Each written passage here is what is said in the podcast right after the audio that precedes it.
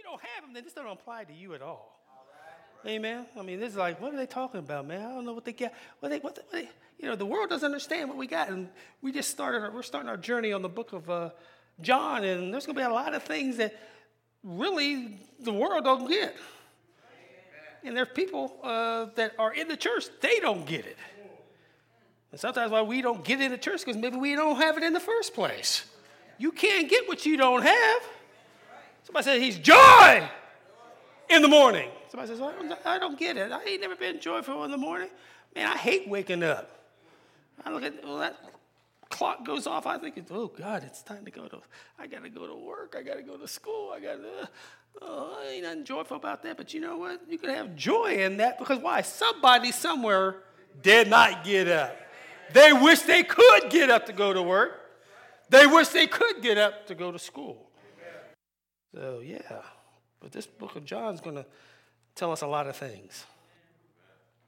John, that we talked about last week, uh, is going to cover a whole lot of things. And John is the, uh, the fourth book of the Gospels. John is not part of the Synoptic Gospels, which is the Synoptic Gospels are Matthew, Mark, and Luke, which gives us a snapshot or a synopsis or overview of Jesus. They cover many of the things about Jesus that we all know about. They all talk about his birth. They all talk about how he grew up. They talk about John the Baptist. They talk about a lot of different things. But John is an exception because John really deals with Jesus and God as God in the flesh. And I think we talked about last week that the key to the whole book is in John chapter 20, verse 31.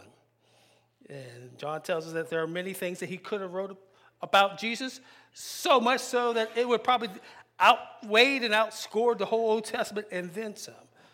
But he and the rest of the writers only chose to highlight through the power of the Holy Spirit certain aspects of Jesus' ministry. I want to read a little thing from uh, a book that I have in my library uh, Insights on John by Chuck Swindoll. Uh, gives a commentary uh, gives a synopsis or gives an overview and talks about various aspects of John. But I like what he talked about John because it gives you an idea of who John is. To understand the author gives us a better idea of why John wrote what he wrote, wrote what he wrote in terms of who he is to Jesus. And I, want, I just want to read just a couple sections here that he talks about in his introduction, and then we'll get to uh, John chapter 1, and we'll probably cover first four verses. He said John had lived long enough to see it all, from, from the beginning all the way to the end. As a brash, blustery young man, the idea of trampling, tramping around the wilderness of Judea to follow John the baptizer, baptizer appealed to him a great deal. So he left his thriving fishing enterprise in the hands of his brother, James, and abandoned his privileged status for a diet of locusts and wild honey, and the chance to prepare Israel for the coming of Messiah. He helped the forerunner of the Christ, baptized thousands of repentant Jews, and supported this strange Elijah like figure as he called down judgment on the corrupt temple leaders.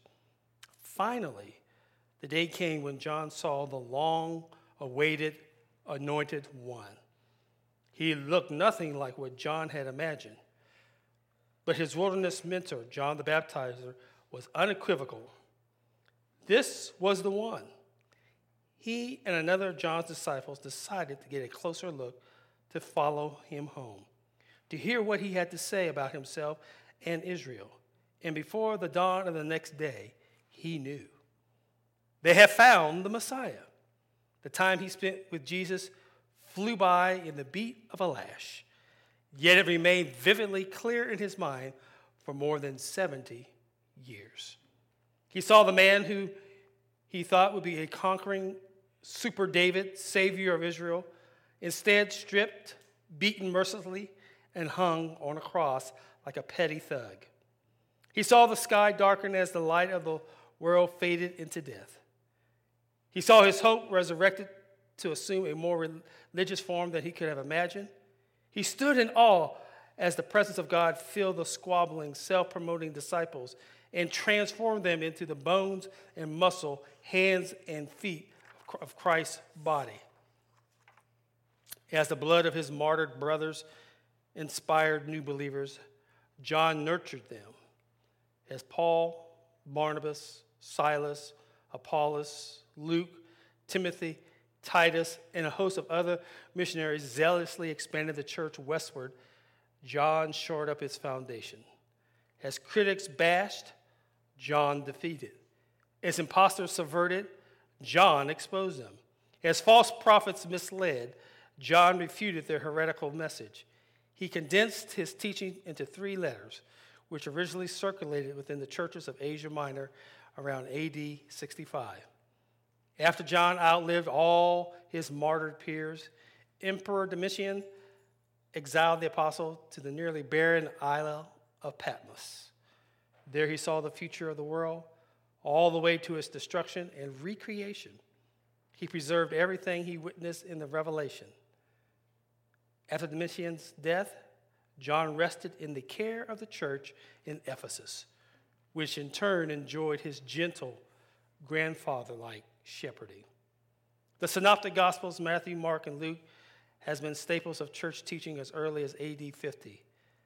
They told the story of Jesus from different perspectives, yet each one included many of the same events, largely taken from the, his ministry in Galilee.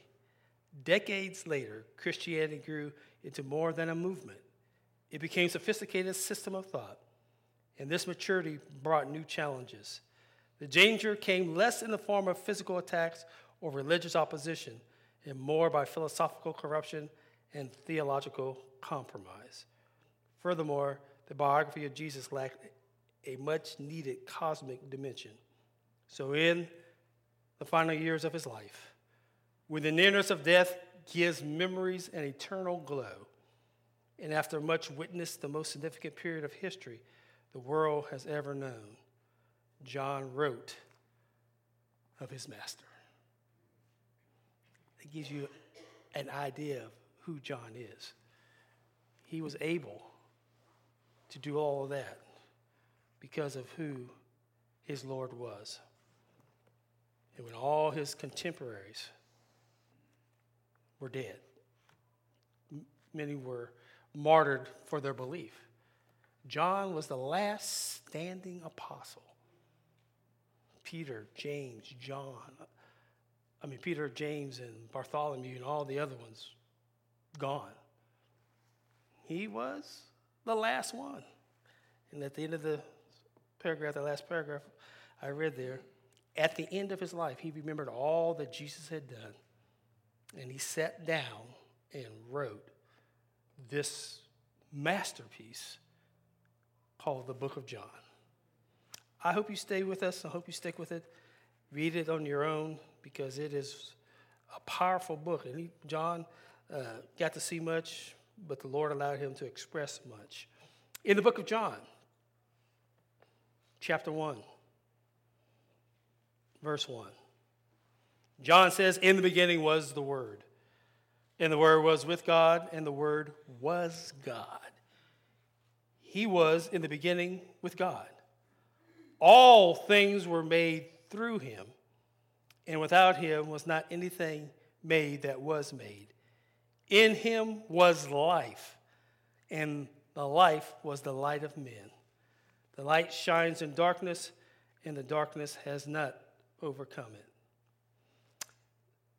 80 times in this book, the word love is used. 215 times, the word truth is used. And a hundred times, the word believe is used. We are to love the truth, who is and which is revealed in Christ, so that the result is we will believe in Him who is the truth. Got it? Love, truth, believe. There's other words that are there, but those are some of the major ones.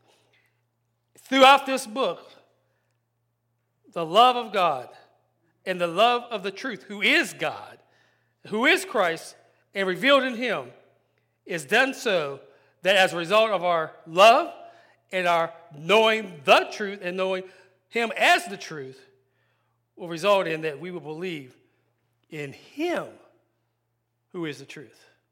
And we live in a world today that does not believe that Jesus is who He says He is.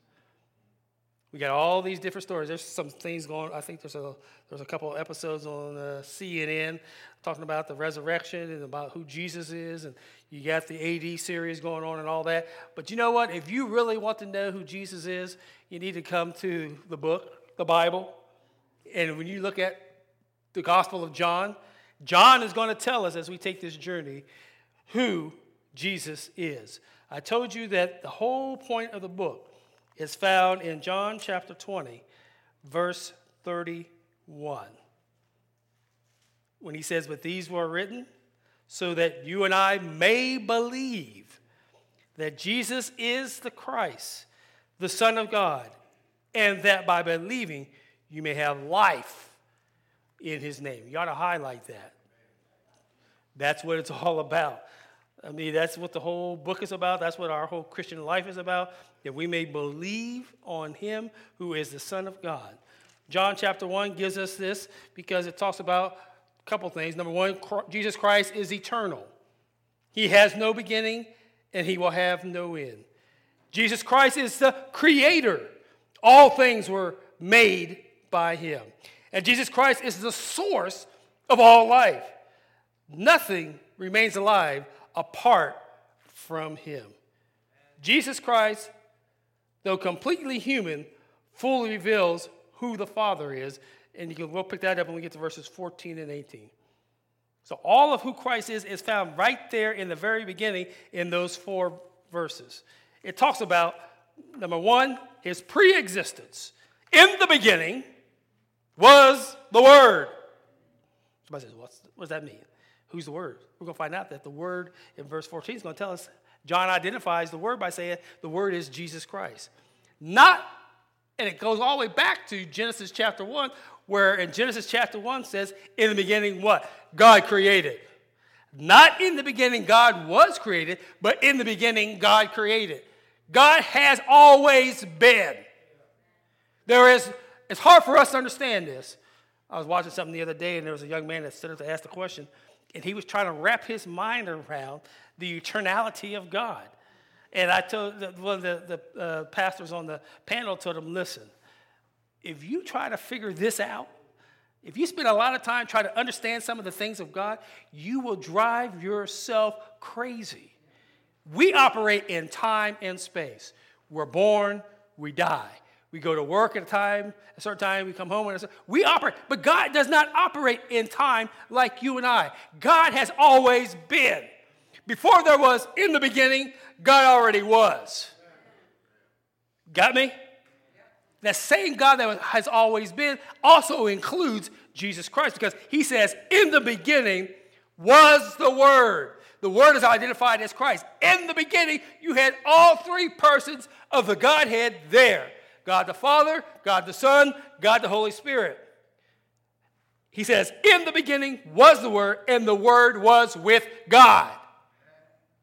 Got it? God and the Word, who we're going to find out is Christ, was with God. Because why? They're all the same person.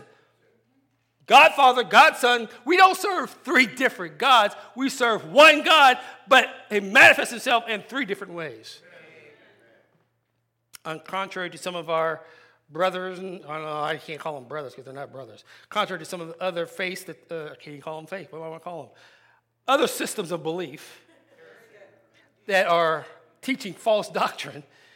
Uh, no, we don't serve three different gods. We serve one God. Amen. He says, In the beginning was the Word, and the Word was with God, and the Word was God. Not only was Jesus with God, but the Word also was God, which tells us that they're the same person. They're, they're, it's hard to understand that, and we try to we try to come up with similarities. Water, water, you know, water evaporates. And all. No, I'm a father, I'm a son, and I'm a husband. There's nothing that we can compare the relationship of God with what we have here on earth, because whatever we compare that to, it's really insignificant. It doesn't match who God is. But all we need to know is that the Word was already at the beginning, whenever the beginning was. And we don't know when that was. It wasn't that God stepped out, all of a sudden God was created, but God has always been. And then God, in his own mind, said, Let there be. And there was. Amen. Verse 2 kind of supports that because he says, He was in the beginning with God. Whenever that beginning was, the Word was already there, which means Jesus was there. It means God the Father was there. And it means the Holy Spirit was there. Also lets us know that talks about his pre existence. He, ex- he existed before. Also talks about in that verse that their coexistence. The word was with God. If the idea is there's a distinction from God the Father. One God, three persons. Here we have, in this particular case, we have God the Father and God the Son. He was in the beginning with God. The Word was with God, and the Word was God. He, Christ, was in the beginning with God, who is his Father. Amen?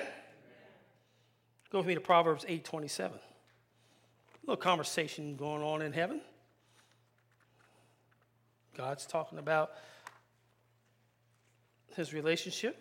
Proverbs 8 27.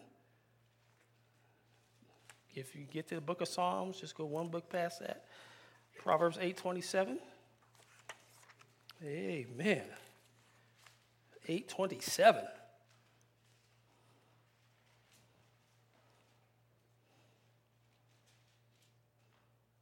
Amen. 827 says, When he established the heavens, I was there.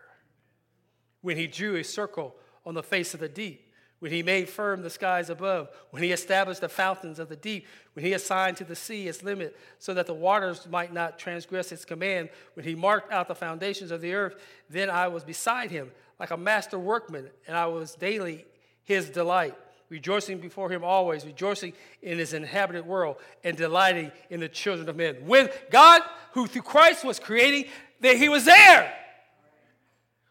God the Father delegated to the Son, create. And that's what he did create. Every single thing, because we're going to find out, not only is it about the pre existence of God, not, not only about the coexistence of God, but we're also going to talk about the self existence. God exists in and of himself, he does not need us to be God. We weren't here when he was here anyway. So why does he need us to be here? God is God with or without us.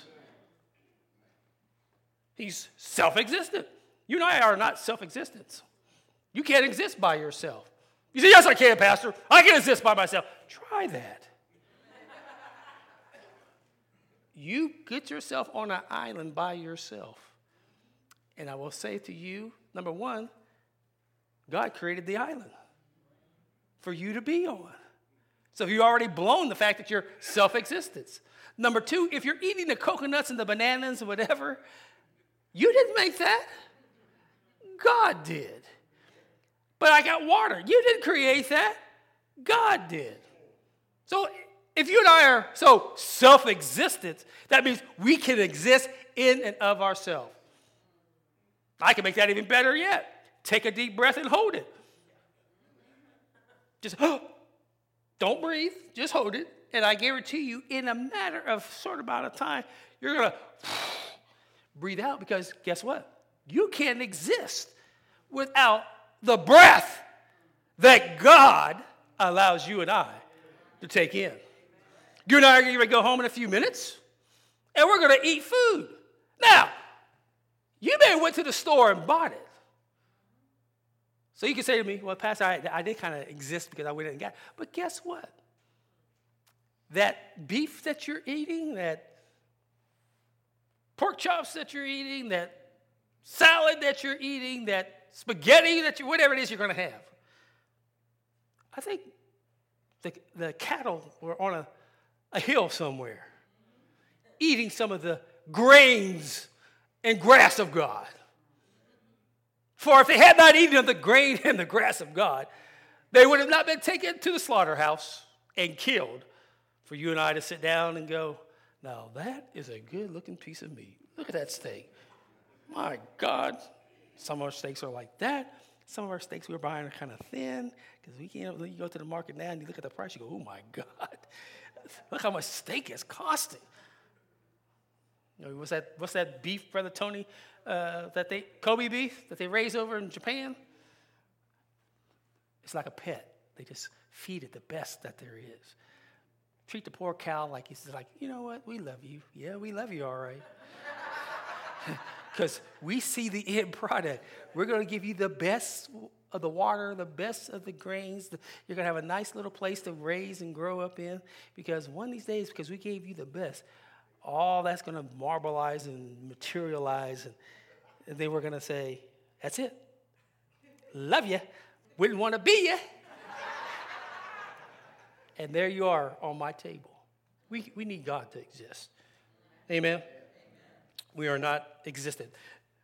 It also says here that in John chapter 1, it says, All things were made through him, and without him was not anything made that was made. Every single thing was made by God. And the person that is identified as the maker and the creator is Jesus Christ. Now, as much as I don't like flies, God, through the Son, created flies. As much as I like don't like sometimes ants, Amen. they were created by God. Whatever part of creation that there is, Christ, who is identified as the Word, as God, made everything. Every single thing. I mean, have you ever thought about name something that you can't name anything that's not created by God? Did you ever think about this? I was talking about this the other day. Well, not just the other day, but I thought about. God is perfect in his creation. Man is not. Everything that man has ever created is a byproduct of sin, produces waste. We build cars made out of metal and steel and and fabric. And in the end, when we're done with it, we got to figure out a place that we can get rid of this stuff at. We take it to the junkyard, and then you go by the junkyard. There's only so much that they can do with it. Everything man has ever produced, computers. And when they become obsolete and, and, and not useful, many of us got, how many of us got computers in our house that are 10 years old or more? You know, it's like, okay, we got to upgrade now. You get the next one, but what do you do with the old one? I mean, you, they just put it in a closet and just hold on to it. For what reason, I don't know.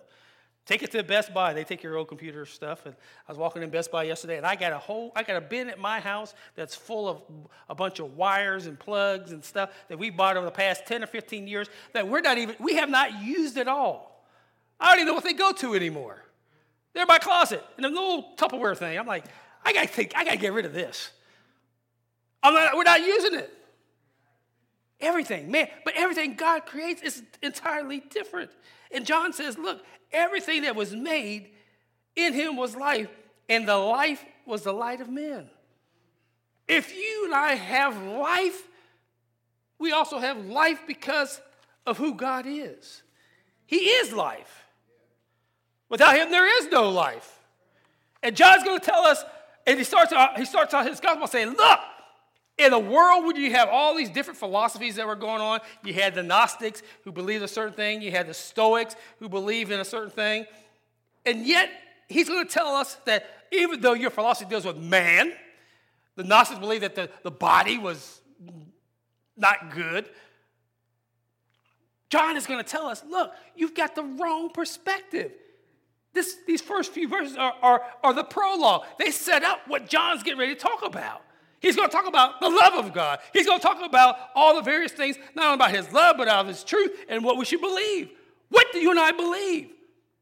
We believe, we should believe that Jesus is the Christ. Jesus is the Son of God. Jesus, who was God, took upon himself the form of flesh. We call that the incarnation. That's a theological, technical term. Somebody says, What's incarnation? Incarnation is God in the flesh. He who was God up in heaven, who created the whole entire universe, stepped out of heaven and came down and became like us. Why? We're going to find out. John 3:16. For God so loved the world that he, God, gave the other God, his son, to die for you and I. The great love of God, the great truth of God, that if we love God and God loves us and we believe in the truth, who is God, and the truth is wrapped up in the Son, Jesus Christ, then that because of that, we ought to what? Believe. Question Do you and I believe? I ain't asking about part time believing. I mean, really, honestly, genuinely believe that Jesus is the Christ. Jesus is the Son of God. Jesus is God in the flesh. Come down to what? Save us. He's that light. He says, anything that was made, and then verse 4 so in him was life.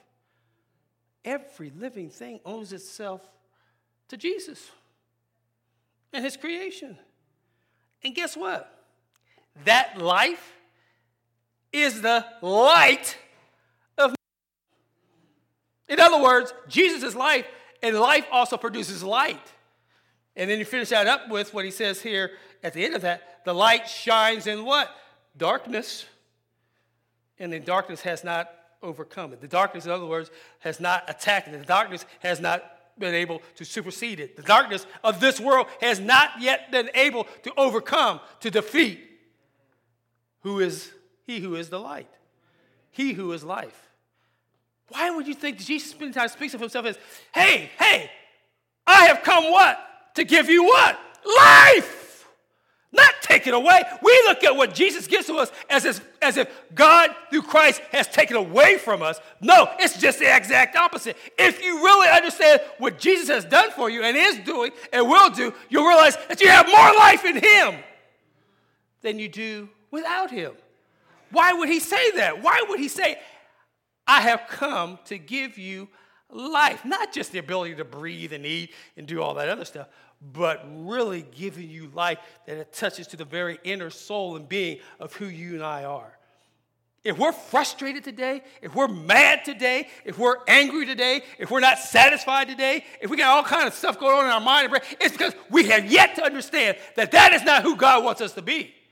He says, I come to give you life. Now, I grew up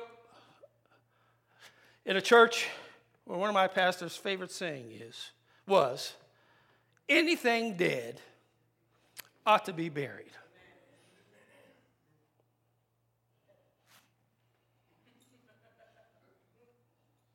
Anything dead ought to be buried. What he was trying to say is, how many of us are already dead? Which begs the question if we're dead, what do you do with dead, dead things? You throw them away or you bury it. But that's not what God says. God says, I didn't come to give you death, I didn't come to take away from you. I come that your life might be more fulfilled in me. You know what I hear a lot of in, in a lot of our churches? I even hear it here at this church. It comes up over and over again, and I'm thinking, but you missed the whole point. Nobody ever said that life would be easy. Nobody ever said that you will never have trouble. That's not promised in the Bible. With all these churches that talk about if you come to Jesus, you'll be happy and fulfilled and you'll get money in your pocket and you'll have, you know, if you give me $200, God will give you $2 million. You know, the promises of faith and uh, health and wealth and prosperity. That's never, that's not part of the true gospel. There are more people that's written about in the Bible, more people that we know from our own personal experience that never got all that, but yet they had the joy of Christ in their life. That in bad times or good times, they were able to say, God is good. I'm almost to the point that I'm afraid to say that because we so easily whip off God is good all the time, and all the time is God good. I think it's become a catchphrase that it actually become a part of who we are. You know, we say that like we say Coke is the real thing. We say like that, like we say Burger King and all that other stuff. We say that as, as if, as if that's a magical thing, but it's, it's more than that. Because if I say God is good, we are, you and I ought to be able to say, yes, God is good. Even when I'm bad, God is good. Even when things don't go right in my life, God is still good. Even when I don't have any money, God is good. Even when I'm mad, God is good. Even when my wife and children act bad, God is good. Even when I don't do right, God is good. God's goodness is not predicated on me. Because I know how messed up I can be. God's goodness is who he is. I'm almost afraid to share this, and I'm going to come to a close. Again, I was watching this discussion uh, answer session, and one of the speakers made a statement in his presentation that God is angry all the time. God is angry all the time. And for most of the question and answer period, Excuse me, uh, Pastor McGee, you made a statement that God is mad. What is God mad at? Excuse me, uh, Pastor McGee, why is God angry? What would he be angry about? You know what I thought to myself as I was hearing these questions? They don't understand that God does not, his not like our anger. Our anger is, is, is, is in the context of sin. Is God angry all the time? Yes, he is. Why? Because sin is always present. Sin is all the time, everywhere, every place. God is, he would have to be. Eh, his attribute of who he is and his holiness demands that he be angry at sin at all times. Therefore, God is angry all the time. But what we also forget is this. At the same time, God is angry, and it's not anger like we have, but at the same time, God is angry. God is also loving. God is also compassionate.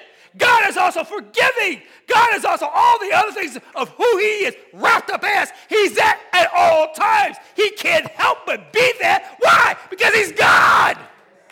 And what happens is they focus on, He's angry. I don't understand why God is angry. No, He ain't operating on our realm. He's God. He's not mad at somebody because he didn't do what he wanted to do. His anger is wrapped up in the sinfulness of man. And God, who is eternal, is always angry at sin, whether it be a believer or unbeliever. But at the same time, He's angry. His love also prevails. His mercy also prevails. So all of who God is is who He is at all times. Rejoice in that. God can't be but who He is. So if I say God is angry all the time, oh, I don't believe that. I, I disagree with that. Well, then you disagree with the Bible. Because you want to talk about God is loving. Yes, He is. But He's also angry, compassionate, long suffering, all those other things. And I was thinking to myself, as we go through John, we're going to find out that who is this Jesus that you and I talk so much about? Who is he?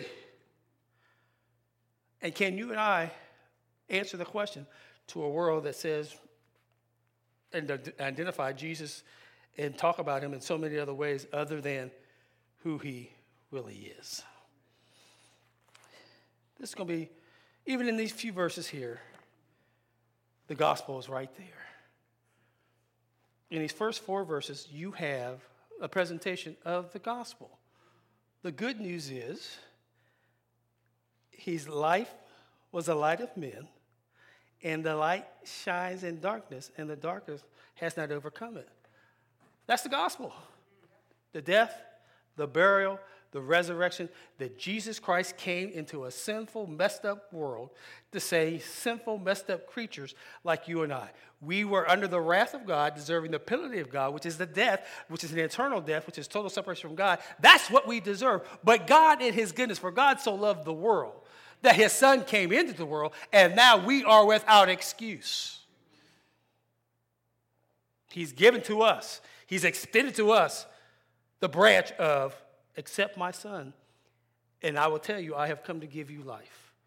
So if you're here today and don't know Jesus, I ain't talking about you came down when you were five years old and your parents said you need to get, be in the church and that's what you did. I mean, you personally saw yourself as a sinner saw yourself as on your way to hell, saw yourself as messed up and needing a savior because you could not save yourself. And you said to yourself, oh, I need somebody better than I am because I've tried to live right and I can't do it. I try to be good. I start Monday mornings, I'm not going to cuss, I'm not going to fuss. I'm not going to get mad at my wife. I'm not going to get mad at my kids. I'm not going to get mad at my, job, at my boss. I'm going to be good. I'm not going to speed. I'm not going to spit out the window. I'm not going to do this. All the things that we come up with, we're going to do. And before the day's over, we've already blown it. I can tell you that before your eyes open that you're going to blow it. Because somewhere along life, we all blow it. The Bible talks about sin of omission and commission. Some things we know we do are doing, we know for ourselves that it's wrong and it's contrary. We know it. Ain't nobody got to stand here and preach to you about some things. It's in the Bible. You know it, but you and I have elected not to do it. That's sin. To him who knows it is sin and does not do it, to him it is sin. To know something's wrong and you just do the contrary, that's sin. But then there's other things that we do we may not even be cognizant of. We're just doing stuff, and God says, Well, wait a minute. You may not know that, but this is sin. What? I never thought about that. I'll give an example. I remember years ago, pastor was teaching, and some of us like to say, you know, we use certain words. Something happens, we go D A M N I T. You know, that's what we say. So we say, we get saved, we get converted, or not converted, or not saved. And so oh, I don't like that. That can't really be, that's not nice. I don't need to say that. So what do we say? Oh, darn it. Oh, shucks. Oh, fudgesicles. What are you doing? In the context, you're saying the same, you're using the same content. You just changed the words. The spirit and the intent is already behind a substitute of what you've already said. And we think that we have substituted it for something else. And God says, well, that's not really a uh, darn, it's not really a curse word, Pastor. It's in the same context. For if you had not said darn it, they have said something else. See how we operate? Omission, commission. But Jesus saves us from all that mess. Amen. He's the light. He's the life. And don't make mistakes. Don't say, well, you, Pastor, you preach that. I know you. Do I ever say that? Oh, yes, I do. Yes, indeed. And when I say some stuff, I go, oh, Jesus, uh, that wasn't good. I know. Forgive me. But at that time, I was so frustrated. I was out of fellowship with you and not really thinking about your glory, but thinking of my own circumstance. And everybody sitting here going, Amen, Pastor. We knew you were messed up. but I'm going to tell you something. We're all messed up. And what we need is the Lord Jesus Christ to come and to change our lives. If you read down through this whole section of verses 1 through 18, he's got a lot to say about our belief a lot about other things. And my prayer is as we go through the Gospel of John that we're going to learn to know about God's love. We're going to learn to know what God's truth is. And because we know of God's love, we know the truth of God we're going to believe. That's my heart's desire, is that we believe that Jesus is God in the flesh.